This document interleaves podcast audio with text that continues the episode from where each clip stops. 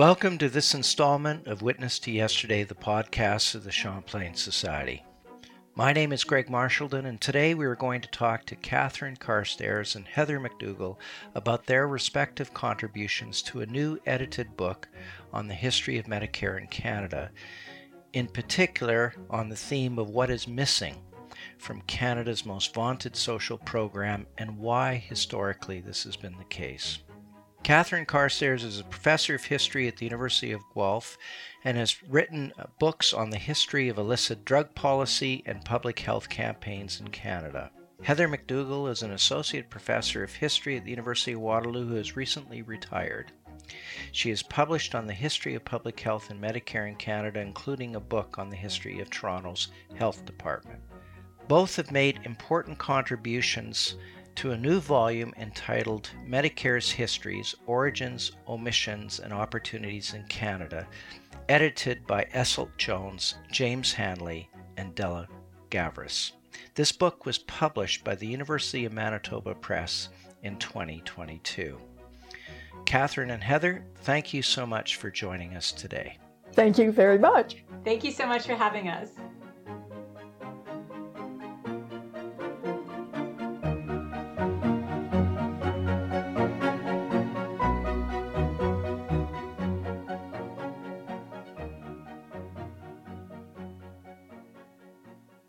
While many chapter authors deal with the origins of Medicare, your chapters really deal with the omissions and limitations of Medicare. And I'm going to start with you, Catherine. Your chapter is on the unfinished business of adding prescription drugs and dental care to Medicare.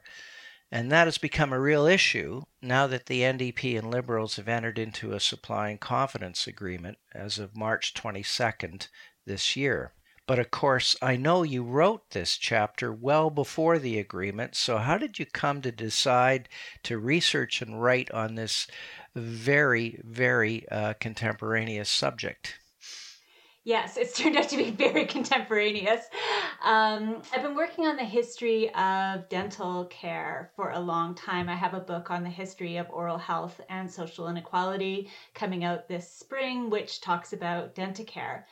Including PharmaCare was a bit of an accident in this chapter. As part of putting together this book, we had a workshop in Winnipeg in 2018, and we all went out to dinner as part of the workshop. And I sat at dinner with Esyllt and James, two of the editors, and they were worried that they didn't have anything about pharmacy in the book. I agreed that it was a gap, and I said, "Oh." I'll step in and do that. I was, just finishing a term as department chair and looking forward to a year as administrative leave. And I thought, I can do that. It's very courageous of you. That's a complete world unto itself, I would say. It really is a world unto itself. But I thought it would make sense in terms of the work that I was doing on dental care to sort of understand why both pieces had been left out of Medicare. In terms of it being extremely contemporaneous right now, I think this chapter shows how bad historians are at predicting the future, or at least how bad this historian is at predicting the future. When I wrote the chapter in early 2019, I thought it was much more likely that we would get PharmaCare than Denticare. There was a lot of momentum for PharmaCare in 2019, and certainly drugs have become an ever more vital aspect of our healthcare system. Internationally, far more countries provide PharmaCare than they provide dental health services. But as it turns out, in the Canadian context, a lot has changed since 2019 when I initially wrote this chapter. The Supply and Confidence Agreement has provisions, of course, for both PharmaCare and Denticare. But Denticare is on a much faster timeline, it seems. Partly because the program that's being proposed is not really going to cost a great deal of money and is comparatively easier to implement than what is being envisioned for PharmaCare. So the challenges for PharmaCare, I would say right now, are much greater than for dental care. So it's kind of the opposite of what I thought 2 years ago was going to happen. Well, still, it's a very salient topic, and it's going to be very interesting to readers.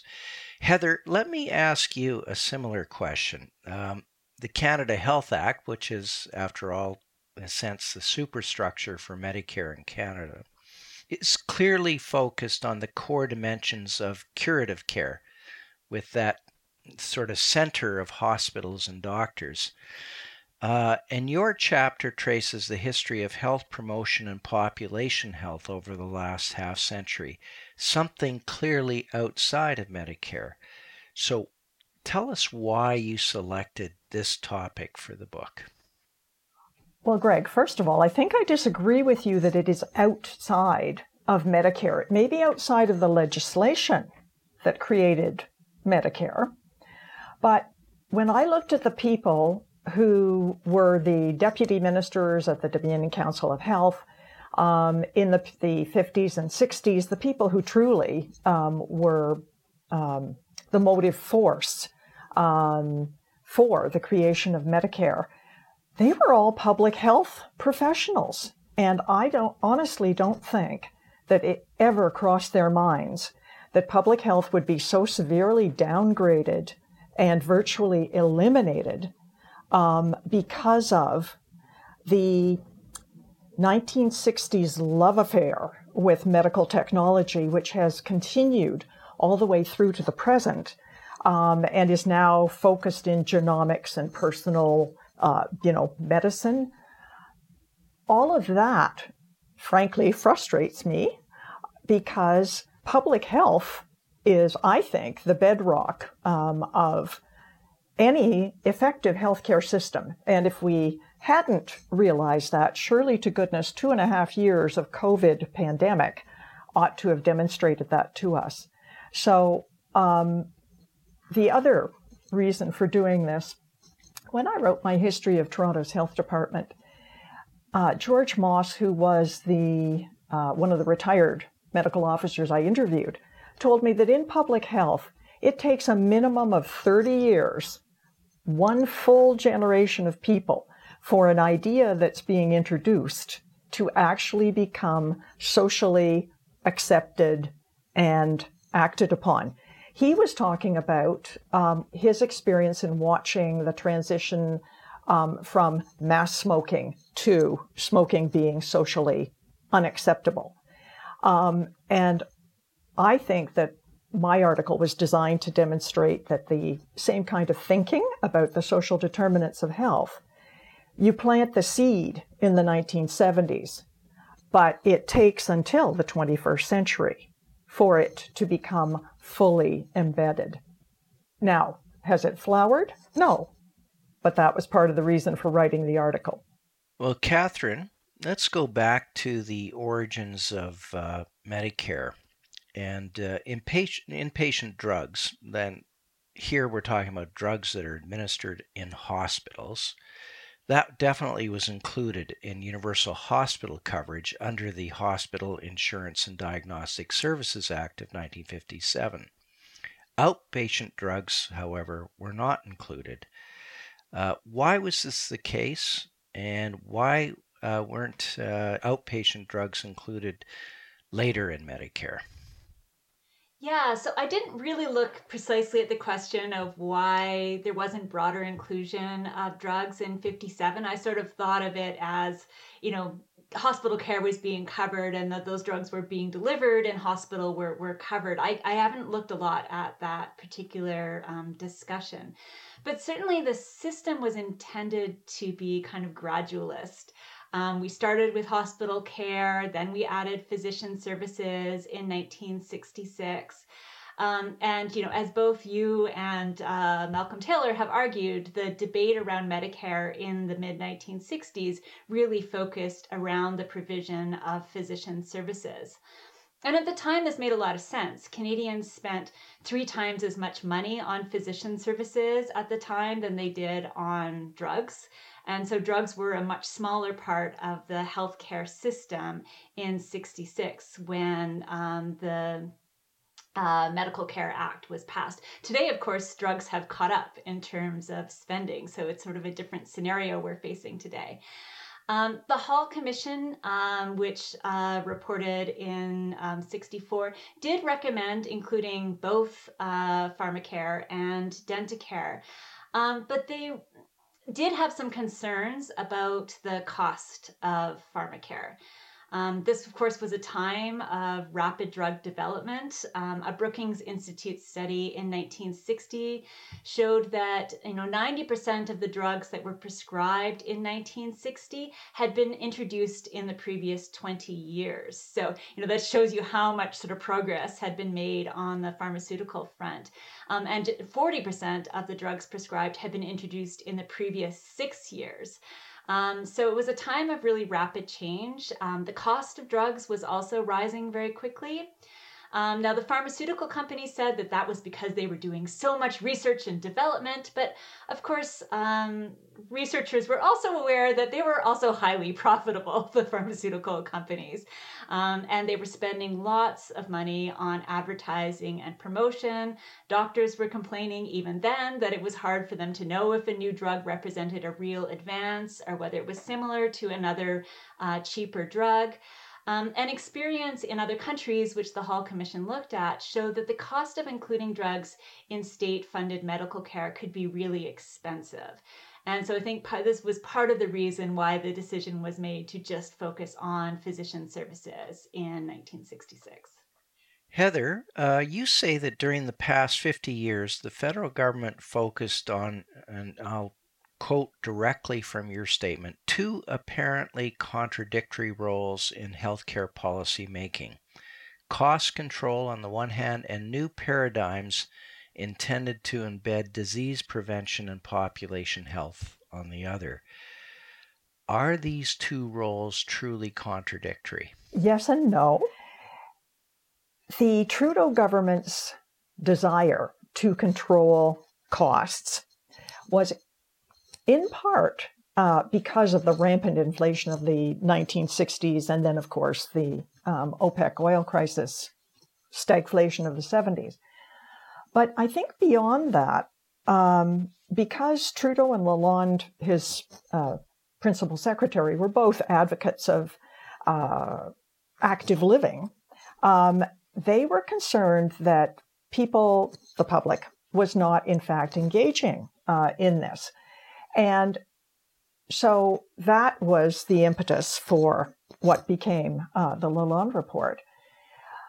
But what all this meant was that in all the negotiations surrounding what becomes the Established Programs Financing legislation, at various points, you see that cost control is going to affect the spending on hospitals and medical services.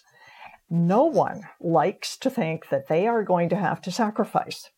And when you look at public health and prevention, because it's not as visible when you cut there as it is when you cut beds in a hospital or limit enrollment in medical schools, the public tends not to pay a whole lot of attention to prevention.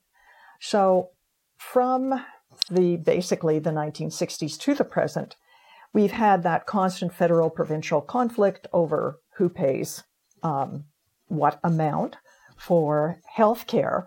But because the definition of health care was so very limited in the legislation in 57 and 66, public health had to scramble consistently for any kind of significant funding. And it was never a high enough priority that even with the most wonderful paradigm, that you would be able to shift public support and federal financing in that direction at a level that would have actually brought paradigm program examples to fruition. Catherine, I'm going to return to you and ask you about Denticare now. And there was no federal action to make Denticare part of universal health coverage, a little bit like the story about outpatient drugs. But provincial governments did implement various programs. Can you summarize some of the more important initiatives in Denticare in Canada during that period. And can you tell us why these initiatives ran out of steam by the late 1980s and 1990s? Why? What happened? Yeah, I mean, I will say that the Royal Commission on Health Services did recommend that a system of Denticare be established, but they were very aware that there was a real shortage of dentists in the country in the mid-1960s. So they instead recommended a program of children's dental care and thought that eventually that might be able to be extended to adults. But of course, the 1966 Act included nothing about Denticare. So instead, a lot of the provinces introduced a variety of programs aimed at children in particular. There were also programs for people on social assistance. Some of those had actually been introduced before Medicare was introduced. In Alberta, there was a program that covered seniors.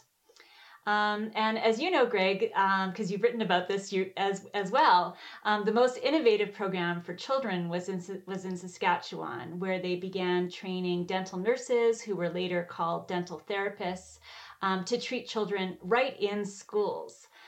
So these were professionals that were specifically trained to do children's dentistry, so focusing on the needs that children had, sort of cavity filling and things like that.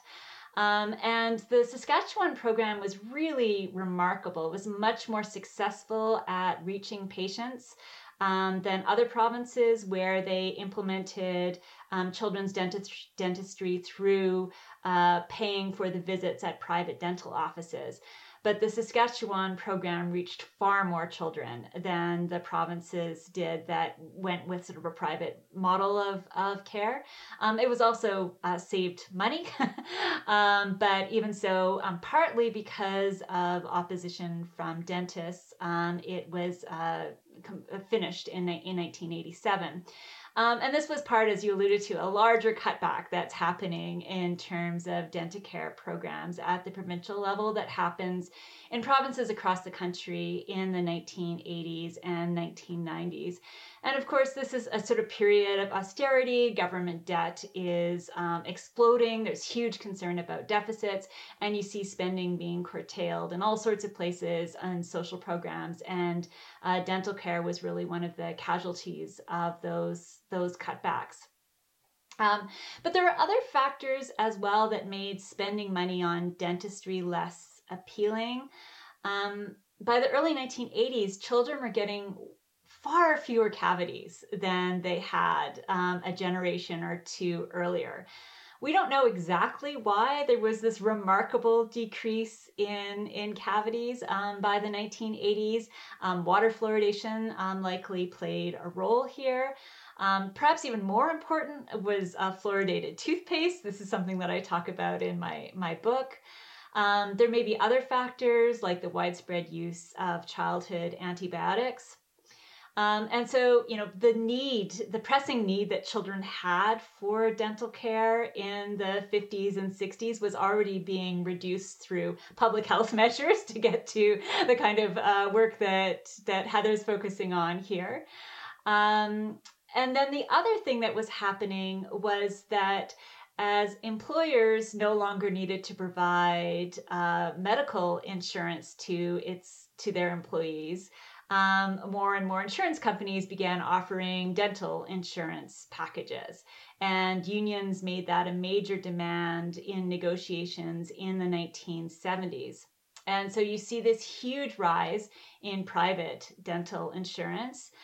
By the early 1980s, approximately a third of Canadians had dental insurance. Today, of course, almost 2/3 of Canadians have private dental insurance. And this certainly made a public system seem less urgent. Although, as I cover in more detail in my book, it left certain populations, especially the working poor, extremely vulnerable.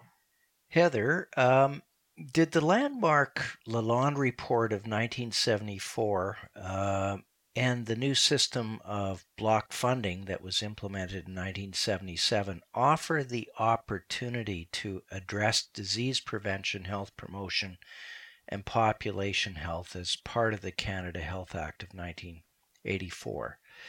And if it did offer that opportunity, Why did it not happen? I think that, in fact, it was meant to. Certainly, the intention was to shift attention away from simply doctors and hospitals with the EPF in particular. And that particular piece of legislation included additional funding for home care, ambulatory care, which they differentiated from home care. And there was a component of it that was designed to encourage provinces to think beyond the box and to engage in preventive activities. But of course, what happens is that literally EPF goes into effect on the 1st of April, and Lalonde quits as moves to another portfolio from being Minister of Health in September. And Monique Bégin is literally dropped in with no real background orientation. And that's 77. She takes on childcare as her great interest. And this is the point at which the provinces really start turning a blind eye to extra billing and the hospital daily charges. So and also, of course, we're talking about wage and price controls from 1975 to 78. The doctors are up in arms. No one is particularly happy. And on top of all of this, the Trudeau government imposes major budget cuts. So any hope that any province was going to experiment with health promotion at this stage is pretty limited, because they're all struggling to keep their healthcare systems afloat. There's a wonderful cartoon of Bill Davis, and there's an escalator and it's going up, but it's not moving. He's standing at the bottom, and the patient couple standing on it are looking at him like, what's going on? Why is this happening? Well, he's not getting the money from the feds, so he's not passing it on. And I thought that really, nicely represented for most provincial premiers how they felt about what EPF was doing in spite of the tax points. And then, of course, the Conservatives win a minority government. Joe Clark takes over. David Crombie becomes the Minister of Health. We have the second Hall Report. And basically, there's no mention of prevention in that at all. The Liberals win the 1980 election. Monique Bégin takes over again.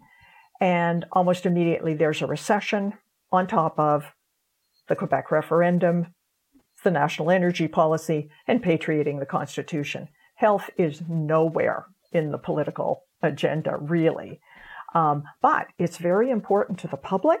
It's very important to Bégin. And she has all these hostile premiers that she has to deal with.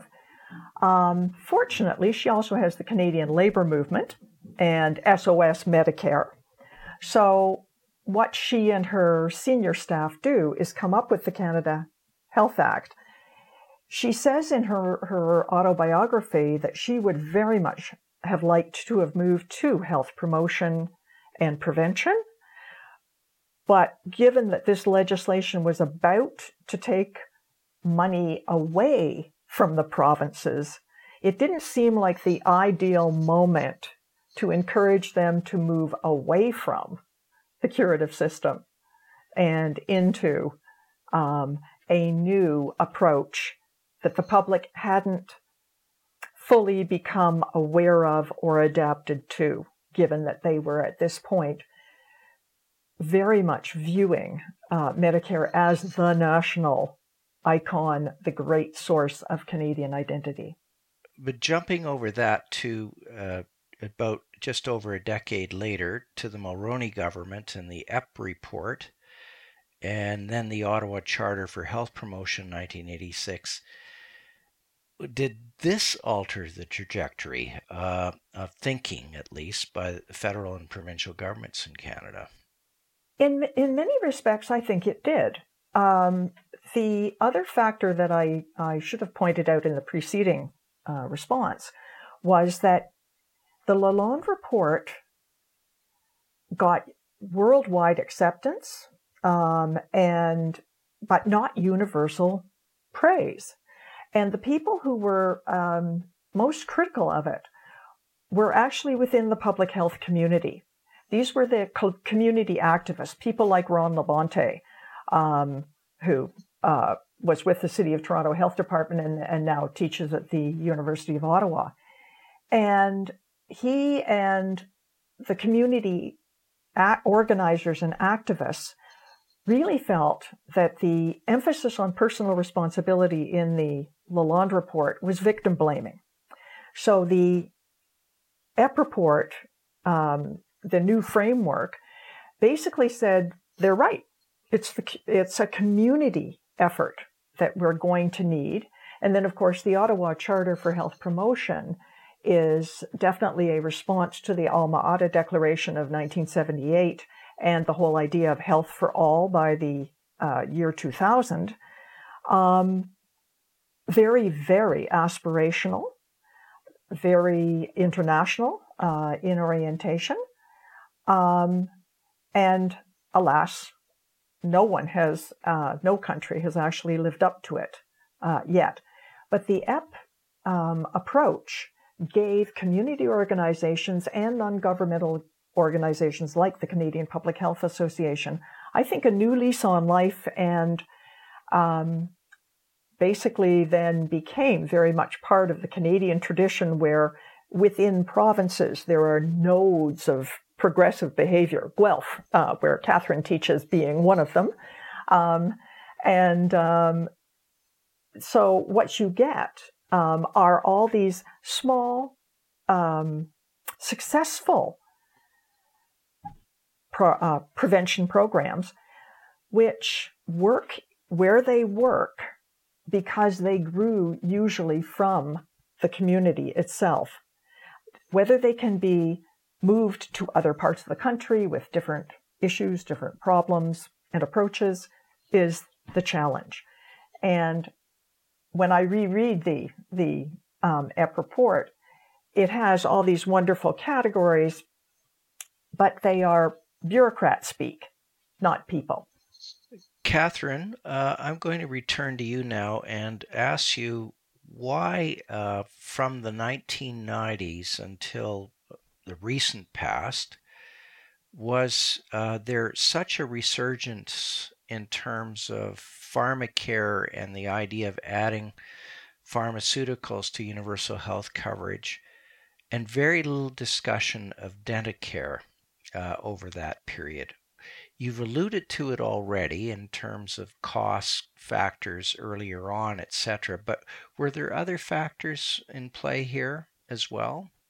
Yeah, I think there were a few things at work. And one thing I would say in answering this question is there's such a need for more work on this topic, and especially, I think, from a sort of a patient-centered perspective. So if there are any grad students out there listening to this podcast, I would definitely encourage them to work on some aspects of drug history. But certainly in the mid-1980s, the cost of drugs began exploding, partly because there were new techniques that allowed for the development of a new generation of pharmaceutical products. So statins, for example, were introduced in the late 1980s. Prozac came on the market in 1987. And so drugs were becoming an increasingly important part of the overall healthcare system. And this is especially true because even, by the 1990s, we're realizing that we're in the midst of an aging population, and the older people get, the more they tend to take pharmaceutical drugs. And it was clear that Canadians were paying more for drugs than people were in other countries. As profits from sort of the blockbuster drugs such as statins began to decline, pharmaceutical companies began moving into producing orphan drugs. And these were drugs to treat very rare conditions. So they could be life-saving or, tremendously reduced disability. But because they only served a very small number of patients, the cost of these drugs could be absolutely stratospheric. So, for example, a few years ago, an article published in the Canadian Medical Association Journal talked about Spinraza. I hope I'm pronouncing that right. It's a drug that treats spinal muscular atrophy in children. And at that point, it hadn't yet been approved by Health Canada. It has now been approved. It was predicted to cost at least $500,000 a year. And this is obviously far beyond the means of most Canadian families. And so you saw a lot of attention into the media about these kinds of stories and people who, for whom there were drugs available that could help with their conditions, but they simply couldn't get access to them. And even, other drugs that are not as, sort of crazily expensive are sometimes beyond the means of Canadians. And we were seeing more and more attention to this in the media. Danielle Martin's book, for example, draws attention to the need of her patients for pharmaceuticals. Recent research has shown that 1 in 10 Canadians have not filled a prescription because they could not afford the cost of the drug. And yet, nearly all of us use prescription drugs. Another recent survey found that over half of all adults between the ages of 18 and 79 used a prescription drug in the past month. And of course, 52% of Canadians between the ages of 60 and 79 had taken 3 different prescription drugs in the past month. So, they're becoming an increasingly important part of maintaining our health. And so there is growing recognition that the patchwork of programs that currently exists is not enough to properly provide Canadians with the drugs they need. And also, people were aware that the bulk purchasing that could happen with a national PharmaCare program could help reduce the price of drugs. As I mentioned earlier, Canadians pay more for their drugs than do people in other countries that have PharmaCare programs. And in Canada, there were a couple of really important studies that helped to draw attention to this particular issue. So there was a study by Marc-André Gagnon and another one by Stephen Morgan and colleagues that showed that introducing PharmaCare could reduce overall costs, although it would change who was paying those costs, while also greatly improving access. And I noticed, Steve Morgan has a new letter out today promoting PharmaCare. This is May 3rd, and both Greg and I are signatories on that letter. So in 2018, the Liberal government created an advisory council on the national implementation of PharmaCare, and it was headed by Eric Hoskins, the former Ontario Liberal cabinet minister who had lobbied hard for PharmaCare while he was in office. And his report, not surprisingly, came out very strongly in favor of PharmaCare. In the 2019 election, the Liberals promised a significant down payment towards PharmaCare. So it really felt like all of the momentum was in the PharmaCare direction. But as I started with at the beginning of this podcast, it seems like the situation has reversed itself a little bit right now. Although it seems that with the recent agreement, obviously, between the federal Liberals and the New Democratic Party, what may be about to unfold is precisely the filling in of PharmaCare and Denticare into universal health coverage in some form. Yeah, we may get both, and I hope we do, certainly. I think, as Heather's been talking about, COVID-19 has changed so much in terms of how we think about healthcare, and we think about government spending generally. And I do worry that PharmaCare is going to be pushed off the table, but I very much hope I'm wrong about that. Right. Again, it's often a question of money. Heather, I have one final question for you. To what extent will health promotion and population health become more of a priority for Canadian governments compared to the past, in part because of our experience with the COVID pandemic? Do you think that this has been a game changer in terms of government policy going forward? Unfortunately, Greg, I don't. My suspicion is that in spite of the very gallant work of all of the public health chief medical officers across the country, Teresa Tam, Howard New, and all of the people at the Public Health Agency, what they have done to keep us safe, healthy, and vaccinated is fading quickly, I think, in public memory and estimation.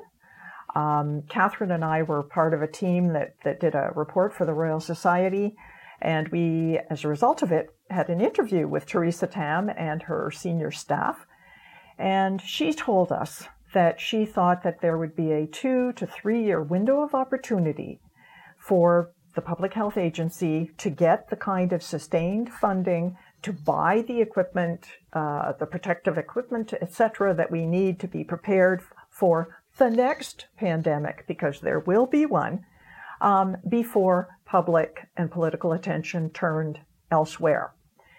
That was last summer, was it, Catherine, in the fall?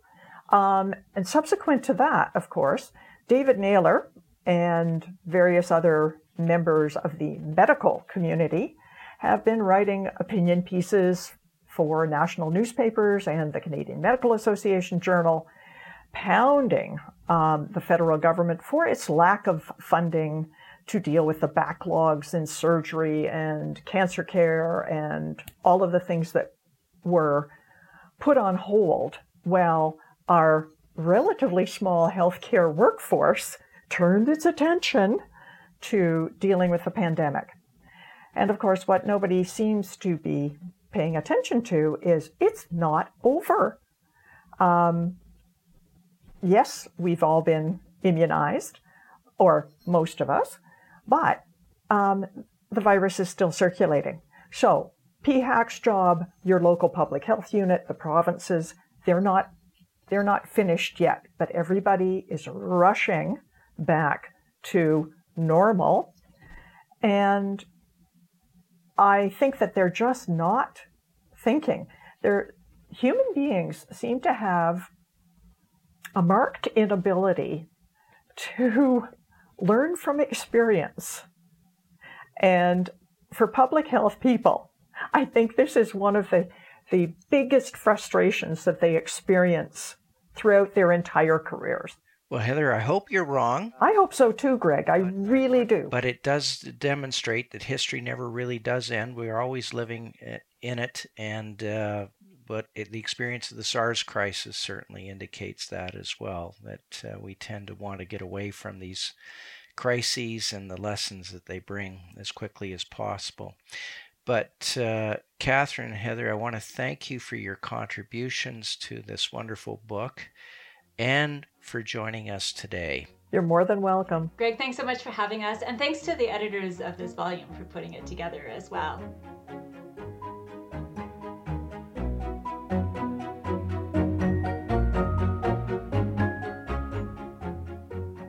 My guests today were Catherine Carstairs and Heather McDougall. They are contributors to the book entitled Medicare's Histories, Origins, Omissions, and Opportunities in Canada, edited by Esyllt Jones, James Hanley, and Della Gavris. The book was published by the University of Manitoba Press in 2022. You've been listening to Witness to Yesterday. Please visit our website at www.champlainsociety.ca. The best way you can support this podcast is by becoming a subscribing member of the Champlain Society. If you like what you've heard, let your friends know by forwarding this podcast through the social media of your choice.